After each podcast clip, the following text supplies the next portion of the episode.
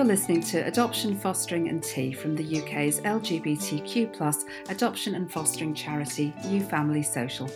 Find us at newfamilysocial.org.uk. I'm Tor, and this week I'm going to be having a cup of tea with Darren and talking about having a match fall through. Hi, Darren, thank you so much for joining me. Hi, yeah, thank you for having me. Looking forward to the conversation. Good, I'm really glad. So, I've obviously already said that you know you're here to talk about having had a match fall through, but can you just rewind a little bit before that and tell us how you started and how assessment and so on went? Take us up to that point first of all, if that's all right.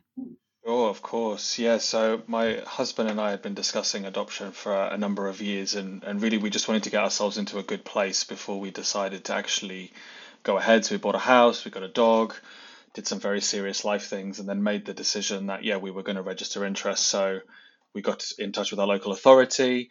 Um, found out quite quickly that you don't have to just go to your local authority, but um, it actually worked out really well for us. We had a very good local authority support us through the journey, and once we once we kicked off the process, it was all guns blazing from that that point on. We we actually got through the assessment process in the normal timelines and i say normal in air quotes and they can't see me but in air quotes just because you know we heard you know some different stories about extended processes etc but actually our assessment was pretty easy going in in comparison. Um, the assessment itself the sort of formal you know coming to your house and meeting you assessment that was tough um, but only from the standpoint of you're really you know exposing yourself and opening up yourself in ways that you typically wouldn't unless you're really friendly with people. But yeah. in the end it was actually a very therapeutic experience. You know had a really good opportunity to explore different you know techniques around resilience and really challenge ourselves and think about past experiences that would help set us up you know, for success as, as adopters. Um, one pro tip I would give people that have dogs just be really mindful and thoughtful about how your dog plays a part in the assessment because that was one of our uh, trickier conversations only because um, she's quite energetic. um, and yeah, it was. It was very interesting somebody raised that with us actually. We did a recent information session for people considering adoption, and somebody raised that. They said they'd got a couple of dogs and what should they do? And I don't mm. have dogs, but I suggested, I don't know if this was right, you can now tell me. I suggested things like walk them in advance of the visit, tire the dogs out before the visit, try and get friends to pose as social workers and come round as a bit of practice. What did you do practically around your dog? Pretty much exactly what you just oh, said. yeah, the walking helped definitely, just because then it, it meant that the dog was in a place that yes, they could be excited when the social workers first arrived, but then they were ready for a nap or ready to go to sleep. Equally, we did a, the the second thing that you described. We had people come and knock on the door, um, because that's part of how, why our dog gets excited is someone's news coming to the house. So she she needs to find out who it is and she needs to be involved. So we did exactly that. We had practice with the doorbell. We found the the doorbell sound on YouTube and played that periodically, so she would just get desensitized by the noise. So we did all sorts of things just to try and calm her faster than typically she normally would. And it did work. It definitely did work. And that's why I'm saying be just be thoughtful. So I think the advice you gave was actually pretty spot on, actually. Oh, good. I'm glad. I'll try and apply it to my cats. We'll see. my cat this morning bit me out of pure spite and nothing else. Walked Excellent. up, bit my arm, and walked off. So yeah, just horrible cat, horrible. so, so I guess that was your assessment, and then you went through panel. I guess how was that? It was actually a very interestingly odd and anticlimactic experience, purely just from the basis of you build up to this, right? And the actual panel itself was really awesome. Like the conversation was good, the questions were good, everything was really valid, and we've been really well prepared.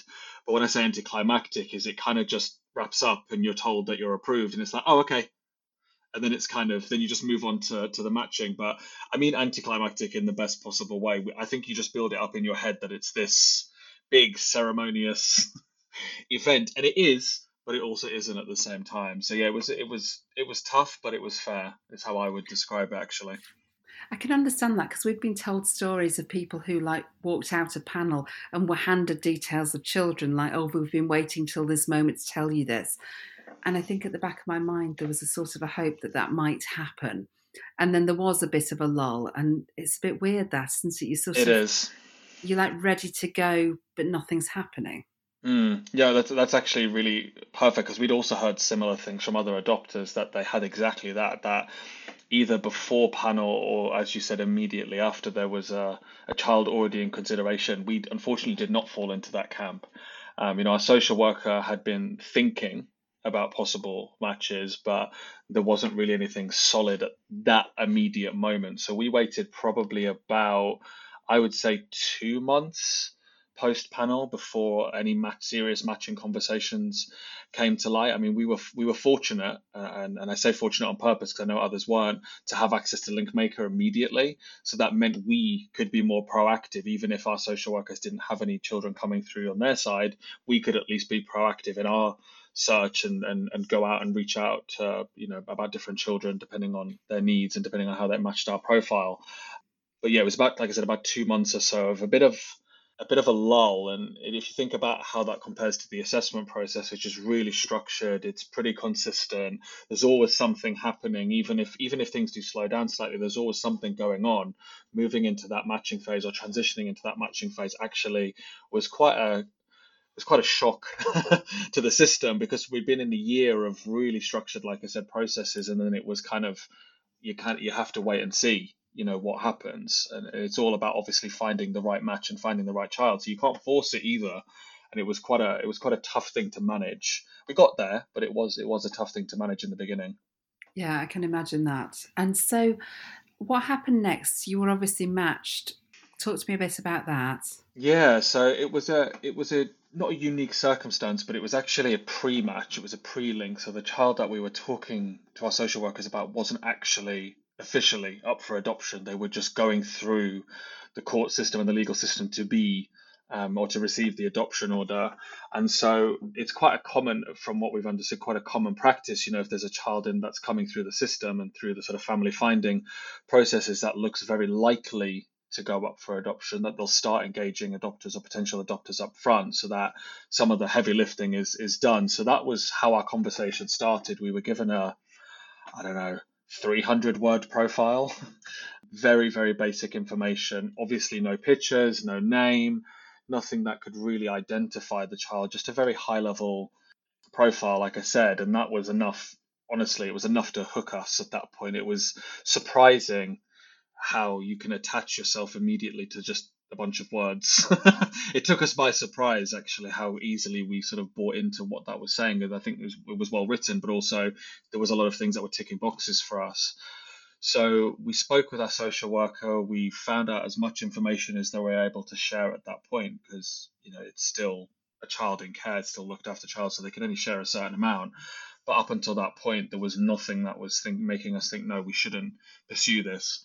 I suppose with a bit of hindsight, there, there was a bit of a niggling, you know, thought in our mind of, well, well, this is not solid, right? This child isn't technically up for adoption. So what will actually happen? and we'd never yes. had experience of this, so we didn't really know. So we did kind of go in a little bit blind. And it's partly why I wanted to talk about it on this on this podcast, is just for people who maybe go into a similar situation, just some things that again with hindsight I would possibly recommend. But it was it was exciting, and I think that's what that's why we got caught up in it initially. I can understand that completely. And so you were talked about that profile and then things carried on moving. How yeah. far did they go before it became apparent that wasn't going to be the match for you? Well, it got pretty it got pretty far in the context of how far it could get because it can only go to a certain point. You know, we knew that the there was a, um, a hearing or a hearing was due to be scheduled. So when we kicked off the conversations, there was no confirmed date of when the final hearing would be held. So we, in the beginning, we were just kind of in a bit of a limbo. You know, we didn't, we weren't able to speak to social workers, we weren't able to speak to foster carers, we couldn't even get access to the the PAR at that stage, not the PAR, sorry, the CPR at that stage. You know, it was very very basic. So uh, as sort of August crept and September, because this was in the around the summertime.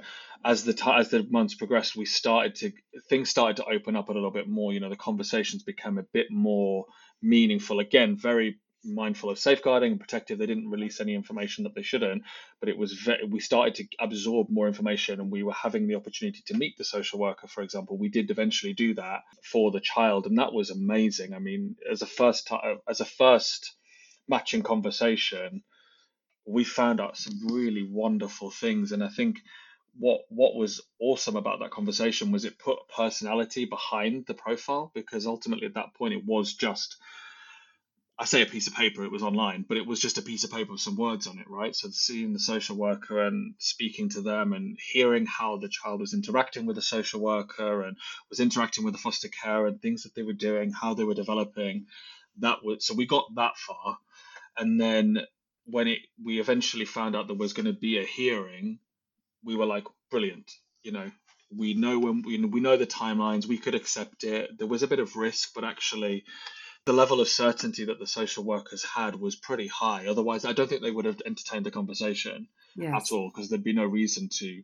They were super, super certain, as certain as they could be, that this was going to go the way they were recommending. Because at that stage, that's all it is. It's a recommendation. You know, the social workers are making a recommendation that this child should be placed um, for adoption. And actually, part of their case was having us you know, because the yes. judges are concerned about if a child goes into as part of consideration, they've got multiple, but one of the considerations is if the child goes up for adoption, how long is that going to take? You know, how yes. long is that child going to remain without stability, without permanency? So having us as potential adopters and lined up was actually a big part of their case. Not about us personally. Well, yes, of course we could meet the needs, but having adopters lined up was um, was was positive for their their case.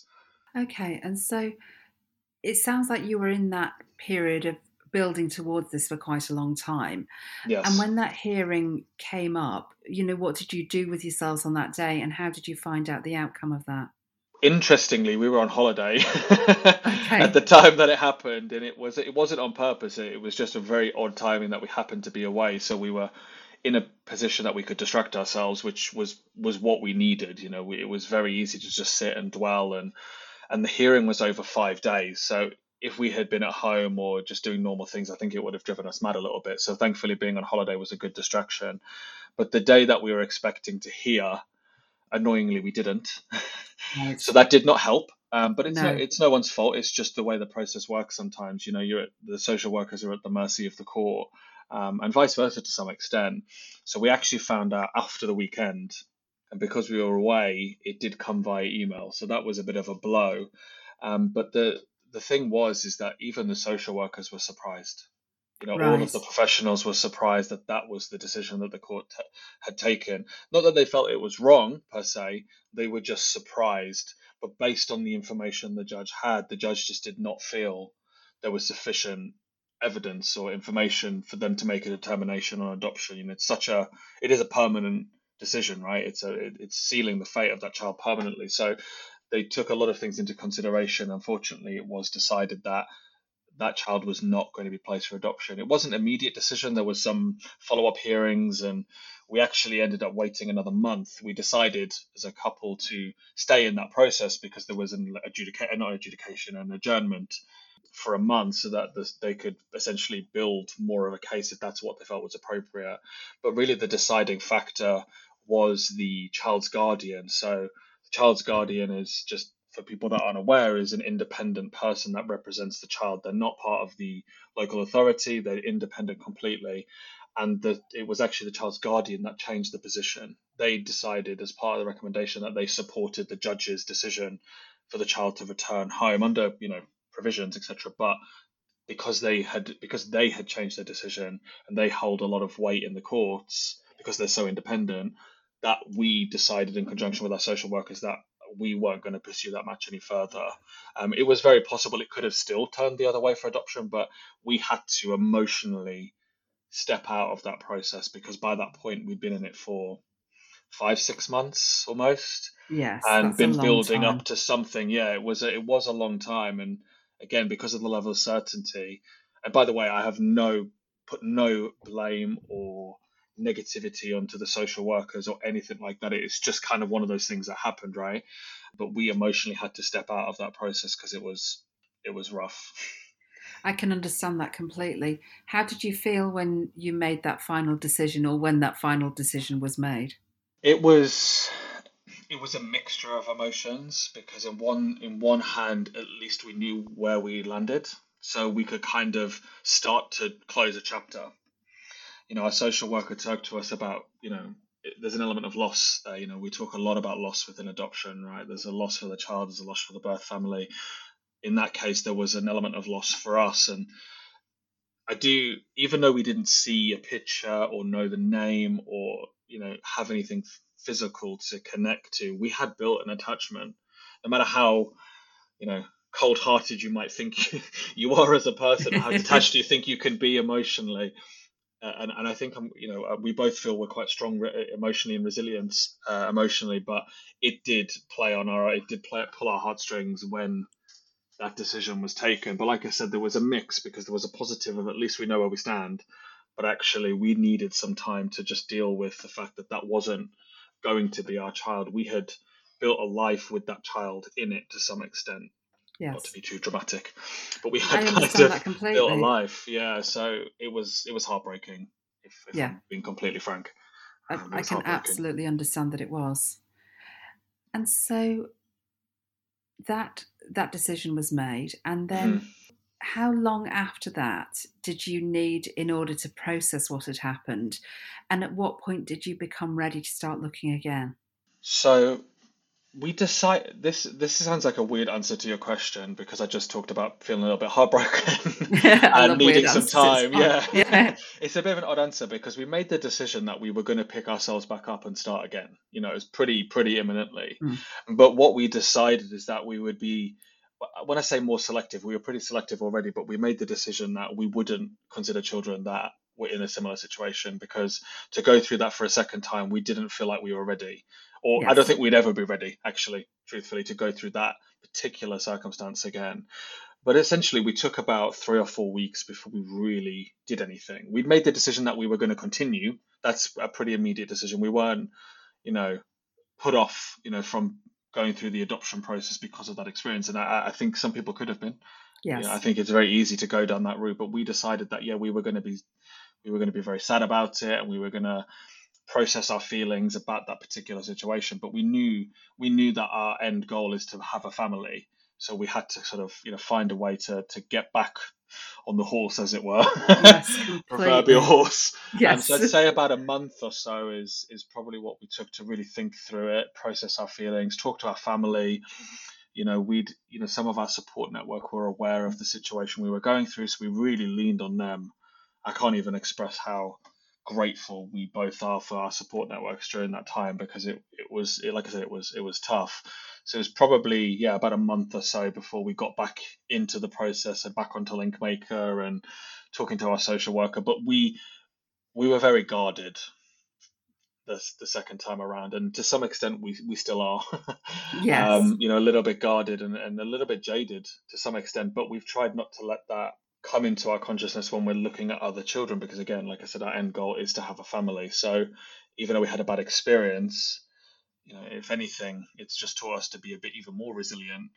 And again anyone that's been through adoption or going through adoption you know that resilience is probably the top top skill you need to build on or top top sort of um, capability you need to have right? So it's it's really tested it but it's making us making us stronger for sure. Yeah i can understand that. And i've known several people over the last decade um, who've had to leave the process because they just can't bear it any longer. For, you know, there's been various knocks, and at some point they've said enough. And it's always so sad because it's they're people who could parent, and yet they have reached their own personal endpoint, which is a really personal decision. But it is always so sad, and it's hard not to sort of wrap yourself around their ankles and say, go again, go again, yeah. go again. And of course, you know, we each have our end point for that. So I'm glad that wasn't yours. No, um, so, it could have been. It, yes. I'm not going to lie. There was there was a moment where it could have been, but like I said, we we we came into this very purposefully. Like it's in the whole process. Sorry, we came into it very purposely. We want we want a family. We know this is the best route for us as a couple to build our family. So we just had to stay strong on that particular journey and, allow that bump in the road to be part of that story, right? It's all about the, the end goal is there, but it's a story, it's a journey, it's an evolution. So yeah, I'm glad that we also weren't put off by it and that we decided to continue with the process because I would have been a bit disappointed, I think, if we'd gone down that route. Yeah, absolutely. No, I understand that. And so So you carried on looking on Linkmaker and talking to your social workers. When did you get news of the next match? Roughly, I think about two months following okay. that. So when we decided to get back onto onto Linkmaker, and actually the, there is a match that we're pursuing at the moment that is through Linkmaker. For all those that feel a bit disheartened by Linkmaker, it, it can it can work. um, the yeah, it was about two months or so, and then actually we, we we registered interest in that child ourselves. We did that through our social worker, and that's how that conversation began. And it's been a whirlwind since then for all all the right reasons. Yeah, about two months. Okay. So, what stage are you at at the moment? We are almost um, at matching panel. Um, yeah, I know, I know. It's coming around. it's coming around, but yeah, we're getting ourselves prepared. We've had some chemistry meetings and bump ins, um, which you know, I made the comment previously about the profile building an attachment or helping to build an attachment, but there's nothing quite like that first introductory meeting or bump in, however you want to call it. It was just the most magical experience. And again, I, am quite a dramatic person, so I'm speaking using quite dramatic language, but it was a very magical experience. It, it's really hard to put it into words because there's obviously, you know, it's it's not make or break, right? But there's you need to have some. There needs to be something. There needs to be some sort of chemistry there, and it was it was from the get go. Um, it That's was wonderful. So nice. Yeah, it was wonderful. Oh, how exciting. Okay, so so you've done those, you're approaching matching panel, and I guess our introductions penciled in. Have they started to say it would begin? Yeah, yep. so very yeah. quickly after that. Yeah, pretty much. I mean, you know, we obviously have to wait for the ADM and get the sort of formalities out of the way, but once, you know, they're anticipating ADM maybe a week or so after panel, and then introductions is pretty much going to start the day after or the day after that. Yeah, Gosh. it's. I oh, know, I know, I know. We're mentally preparing ourselves, emotionally trying our best to prepare ourselves. Uh-huh. and, uh, that's probably the harder thing to, to, to do because we don't. Again, this is our first time, right? So we don't really know how we're going to feel, other than probably exhausted, because that's what everyone everyone says. But it, we're really excited really excited to learn more about this child, how they work, not work, but how they what their routine is. Yeah. yeah. basically, yeah, exactly, exactly. How to take care of the child, that sort of yeah. thing. And it's gonna be it's gonna be wonderful, stressful, but but wonderful. How to dress a squirming toddler is fun. Basically, that's, that's yeah. a good one. Yeah, we've had some. We've, we've seen our friends do it in practice, so we've we've seen we've uh-huh. seen the challenges, but obviously experiencing it yourself is very different. So it'll be yeah. eye opening, I'm sure. My favourite one is when you try to put them into a car seat and they go rigid like a plank. You know, they're Lovely. just absolutely just a straight line, and they have to bend in the middle to go to the car seat. It's really difficult. oh, I can't wait for that! I can't. That's going to be that. so much fun. Yeah, people looking forward to. it. I might come to you for some advice. Oh God! Well, I'm the last person I'd take advice from, but help yourself. um, and so, have you um, dared to buy things yet and and set up a room, or does it feel premature at the moment? A bit of both. Yeah. a bit of both. I mean, we, we have to, we have to do some of it from a practical standpoint because of the way our introductions are being planned currently. It's it would be too be too tight for us to do it too late essentially. Yes. So we've started to buy some of the um, some of the bigger items, you know, bed uh, bed and car seat, etc., etc., etc. But we're doing it. we're very pragmatic people, so we're doing it to make sure that if anything does go awry, we can return. So, yes. you know, there's a there's part of us that knows we need to do it and we want to do it because it's exciting and it's fun and it's nice to go out and buy these things. But the pragmatic side of us, and it's not necessarily because of our past experience, just being pragmatists at heart. You know, we want to make sure that we can, you know, recoup that cost if anything does go awry. But we're we're feeling very positive. I'm, I'm saying that from a negative standpoint. We're ve- we're feeling very positive about this and the trajectory that we're on with this particular process is is heading in the right direction. So we're not super concerned at this stage. Sure. Oh, that's Touch very wood. exciting. And who will take adoption leave? Will it be you or your partner? It'll be my partner, mm-hmm. which I know um, he is very excited about. for many reasons. That's um, good. But it's it's it's the it's the right thing for us and our family, and thankfully, our, the company I work for is really really good, and they offer actually a really nice enhanced paternity package. So I'll even have possibly six to eight weeks myself to really, that's you know, really nice. it's amazing. It's amazing yes. considering that's not the the norm. Um, I feel very privileged to be able to take that and have that, you know, initial period during cocooning, especially to to bond and build the attachment. Thankfully, I also work from home, so I will be around regardless. Oh, that's um, nice as well. Yeah, yeah, it'll make a difference, but obviously, I'll need to have a separation between child and work at some stage. Yes. But um, at least we've got that. We can be around for, for you know lunch and dinner and breakfast and all that sort of good stuff. I'm not having to worry about rushing home on the train or you know getting home and stuff, which will be lovely. But yeah, it's That's gonna be nice really, to have that really six nice. to eight weeks. Yeah, it is. Yes. Gosh, well, my fingers are firmly crossed. Thank and uh, yeah, we'd love you to come back at some point and tell us how it all went. That would be fantastic. wish me luck. so, uh, of course, I definitely wish you luck. I'm dying to hear. Um, before I let you go, mm. you faced a big bump in the road. You know, as the bumps go, that's a big one. And yeah. I just wonder do you have advice for people who are facing their own big bumps in the road? Yeah, again, if I think about about that experience, real real hindsight, there's a couple of things that immediately come to mind. Is one is as you go through the assessment, figure out what is your your sort of self care, what is your who is your support network, because you'll be surprised. You'll be surprised at the drop of a hat that you might need to leverage that without even really thinking about it. So why I say it that way is is be really mindful of it Uh, in advance because if you do hit a bump, hopefully you don't, but if you do, at least you know how to take care of yourself in that moment. That's the first thing that I would say. Secondly, and this is just my, my experience, right? But secondly, I would say is is that if you do experience a bump similarly or unrelated, but you know that affects you emotionally or affects your thinking about the process, is just don't put your guard up too high in response. I think that's. I know I said we we we got back on the, the, the horse quite quickly, but we were very guarded, and it was maybe the right thing, but we possibly also put it up a little bit too high. So just check yourself a little bit is what I would say. You don't don't shut yourself off because um, uh, you you mentioned you know that you've had the experience of other people who have had to take themselves out of the process. I think that's maybe where it would have got to if we hadn't allowed ourselves to be a little bit open you know to something positive so i'd say those are the two things you know know how you support yourself and try not to allow yourself to get too guarded emotionally by the experience that's easier said than done but if i reflect that's that's probably what i'd tell myself I think that's fantastic advice. Thank you so much for coming along and sharing your story. I think people are going to find it really useful. So thank you. Oh, thank you. It's been an absolute pleasure. I'm delighted. I'd like to thank my guest today, Darren. If you enjoyed this podcast, please leave us a five star review and share it with your friends.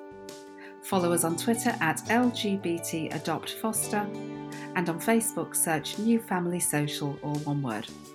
Visit our website at newfamilySocial.org.uk. Adoption Fostering and Tea is produced by New Family Social. The presenter was me, Tor Doherty, with music from Matt Doherty. The producer was John Jenkins. We'll be back next time with more guests and more tea. You.